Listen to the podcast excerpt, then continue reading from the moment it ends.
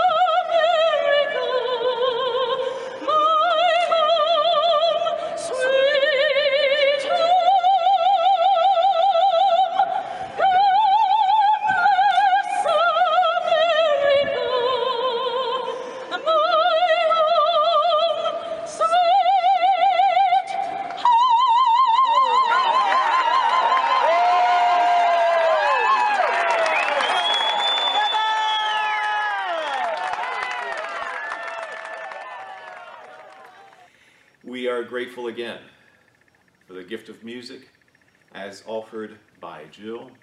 I find myself wishing I could have been there for that seventh inning God Bless America during that baseball game as I miss baseball dearly and hope to be able to watch that again soon. I invite us now to go to God in prayer. Let us pray. Lord, even in this time of quarantine and social distancing, Help us to know that we really are not alone, that you are the God who is closer to us than we are to ourselves, that you are the God who continues to intervene in our lives, to advocate for us, and to assure us that you're with us now and always through all things. For your presence, for the gift of your Spirit, for the fact that we are never orphans, never desolate, we give you thanks. This we pray in Jesus' name. Amen. From the Gospel of John, the 14th chapter, verses 15 through 21, I invite us to hear the Word of God. If you love me, you will keep my commandments. And I will pray the Father, and he will give you another counselor to be with you forever, even the Spirit of truth whom the world cannot receive because it neither sees him nor knows him. You know him, for he dwells with you, and will be in you. I will not leave you desolate. I will come to you. Let a little, little while, and the world will see me no more, but you will see me. Because I live, you will live also. In that day you will know that I am in my Father, and you in me, and I in you. He who has my commandments and keeps them, he it is who loves me. And he who loves me will be loved by my Father, and I will love him and manifest myself to him. This is the word of our Lord. Thanks be to God. Well, we have long known the word quarantine and have understood it to be a time in which we may be isolated, but that word certainly has come to take on a new meaning and has come to be spoken more than ever before in ways we never could have imagined. Closely related to that word quarantined is the word social distancing. It'd be interesting to count how many times throughout the day we may hear that term social distancing. We are told to maintain social distancing, to observe social distancing. And these words are so prominent in our vocabulary, and words we never, in ways we never could have envisioned. Well, some of us may be okay with being quarantined or maintaining social distancing more than others. When we began to take in earnest this practice of distancing and quarantining, uh, there was some humor that was expressed as far as how well introverts were handling this as opposed to extroverts. The, the humor in how introverts, such as myself, were, were quite okay with these new norms of living, but how extroverts were going crazy not being able to relate with one another and hug one another and socialize with one another. So we may have uh, found some, some humor in this that has helped get us through, but we may have also known this to be quite a trying time of our faith to practice these new norms of relating and behaving. It may be through all of this there was some remembrance of the words of Genesis. We may remember that in one of the creation accounts, as found in Genesis, we are told, of course, that Adam was formed first from the dust of the ground, and God breathed his breath, his life into Adam, and Adam became a living being. But we remember that Adam, at least for a while, was by himself. And we are told in Scripture that it was not good that man should be alone. We may have remembered these words as we at times find ourselves very much alone. For our children not to be able to go to school, for those of us in King's Grant or other assisted living places, not to be able to receive company, to have to maintain strict practices of separation, even from those closest to us.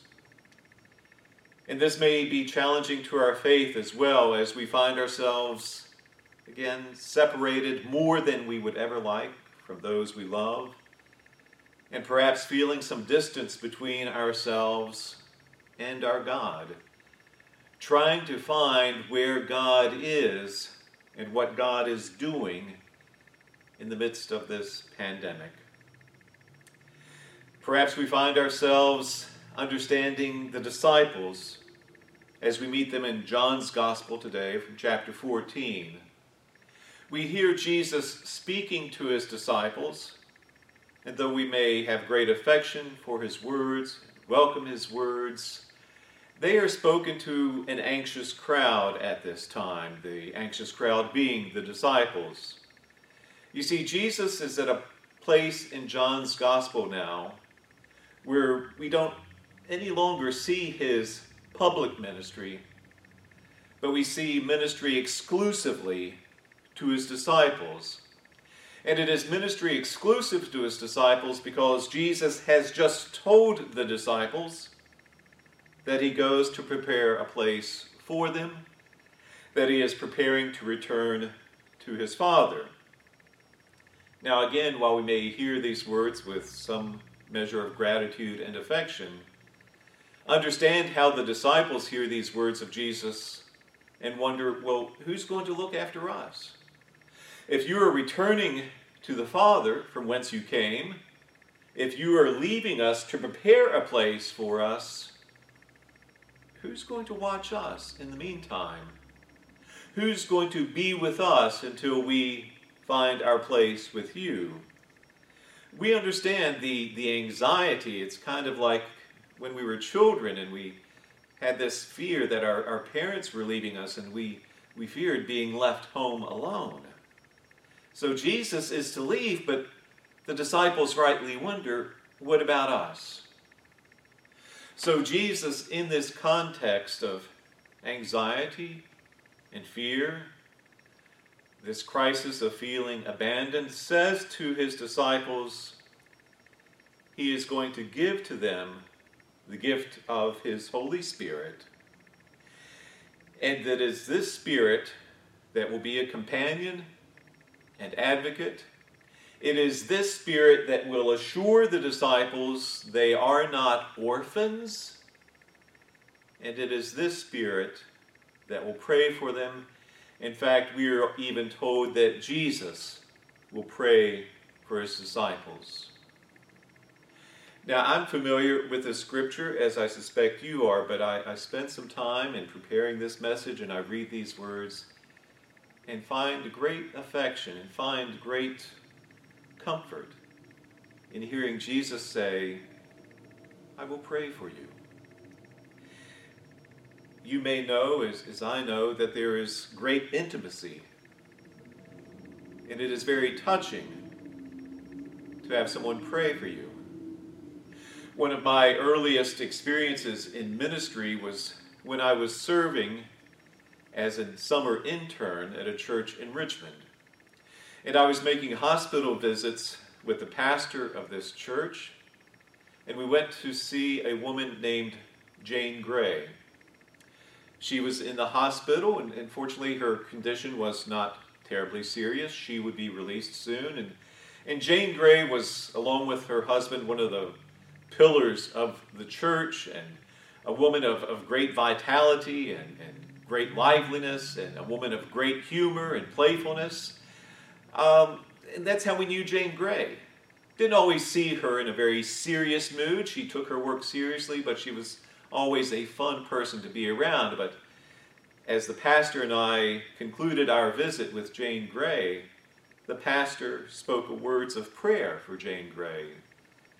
And I remember how touching it was to see as we concluded that time of prayer that, that Jane Gray was weeping. She was moved by the fact that, that someone was praying for her.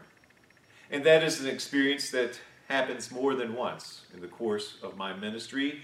And I remember as well when I was in the hospital for several days, several years ago, how the hospital chaplain and others would come in and, and pray for me. And I, I found it to be a very humbling experience, very moving and touching experience to be remembered to God in these words of prayer. And, and even now, I will receive from other pastors just texts that will come out of nowhere. Text which will say to me, uh, Keith, I wanted you to know I'm, I'm praying for you this evening. I'm, I'm praying for you and Paula. And it moves me deeply. And I'm grateful for this gift of prayer but here again from this scripture in John's Gospel that Jesus assures his disciples that he will pray for them and that he will send the Holy Spirit who will pray for them. And I will ask are we to believe that these words of prayer from Jesus and his Spirit are words of no effect? I mean, to be honest, I think we all wonder at times about the practical effect of prayer. We may even wonder, well, prayer isn't enough. We need to do something. We need some action. That, that prayer may not be enough. And I, I understand that. And we may think at times that we need to do something more than pray, even during this time of pandemic. Maybe, maybe we need to launch into some of these parades that, that are very popular now, you know, these neighborhood parades where someone is his birthday is being remembered because he or she cannot have visitors, so a long line of cars will drive through the neighborhood honking horns and waving signs. Or perhaps we need to have those parades that honor our graduates or honor our healthcare workers. And those are wonderful things. And we may think, well, we need to do something more than pray. We need to do something like that. And while all of that is wonderful, I am reminded through this scripture that it may be that prayer does what is most important. It assures us, as Jesus prays and as his Spirit prays, we are not alone. We are not abandoned. Through these words of prayer, through these gestures of prayer, we are gathered into the presence of God. Through these words of prayer, through this practice of prayer, we are united one with another. And we are reminded as well that we are to find ourselves in this posture of prayer, being those who pray without ceasing, being those who remember the words of Jesus that tell us, that insist that we ask and seek and knock relentlessly and persistently because in such prayer we are gathered into the holy presence of God. And we are assured that as Jesus goes to prepare a place for us, he is not absent from us because his Spirit dwells with us. We are never left as orphans, and now and always we are assured that Jesus is the one praying for us, His Spirit prays for us, and we are gathered within the presence of God from whom we never shall be separated. Thanks be to God.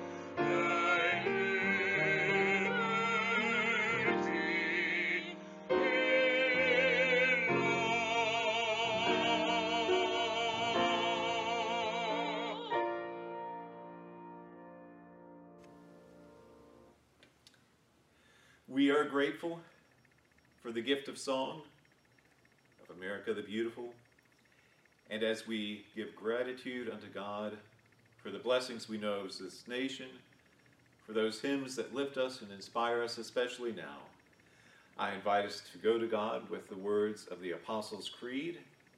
I will turn to that eight, pages 881 in our hymnals, and I invite you to follow along as we affirm our faith by responding to the word. I believe in God the Father Almighty, maker of heaven and earth, and in Jesus Christ, his only Son, our Lord, who was conceived by the Holy Spirit, born of the Virgin Mary, suffered under Pontius Pilate, was crucified, dead, and buried. The third day he rose from the dead. He ascended into heaven and sitteth at the right hand of God the Father Almighty. From thence you shall come to judge the quick and the dead. I believe in the Holy Spirit, the Holy Catholic Church, the communion of saints, the forgiveness of sins, the resurrection of the body, and the life everlasting. Amen. And we share in the practice of prayer as we share in the prayers of the people. I will offer various petitions of prayer, concluding each petition with the words, Lord, in your mercy, and inviting from you the response, Hear our prayer.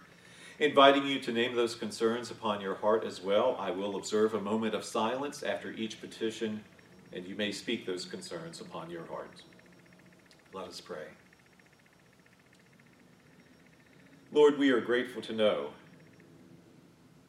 that we are remembered in prayer by Jesus, by your Spirit, by one another. Move us, Lord, to be those who find ourselves more disciplined in the practice of prayer, and knowing that in this time of prayer we are gathered into your presence. Lord, in your mercy, hear our prayer. And Lord, hear us as we pray for the people of this congregation. Lord, in your mercy, hear our prayer.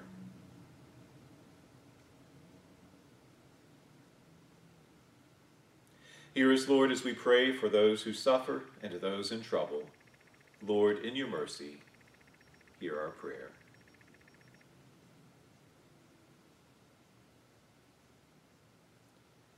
Hear us, Lord, we pray for the concerns of this community.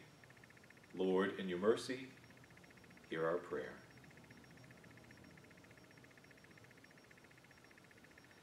Hear us, Lord, we pray for your world, its peoples, and its leaders. Lord, in your mercy, hear our prayer.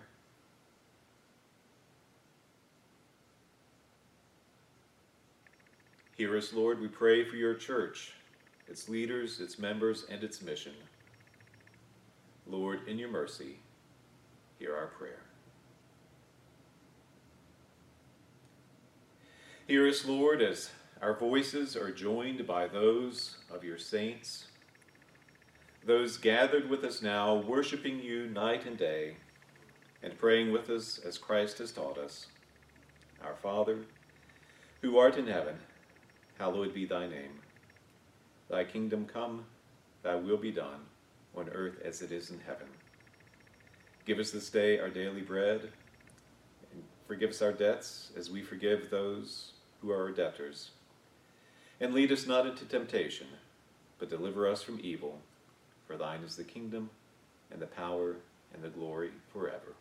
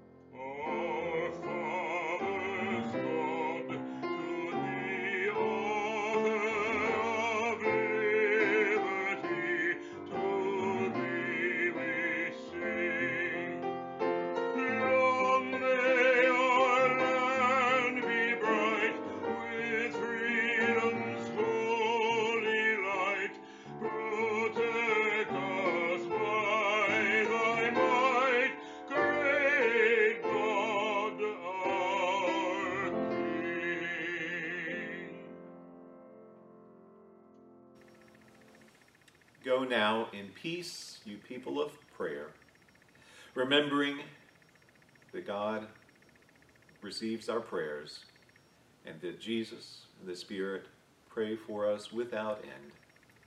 Know the peace that passes all understanding from God the Father, God the Son, and God the Holy Spirit.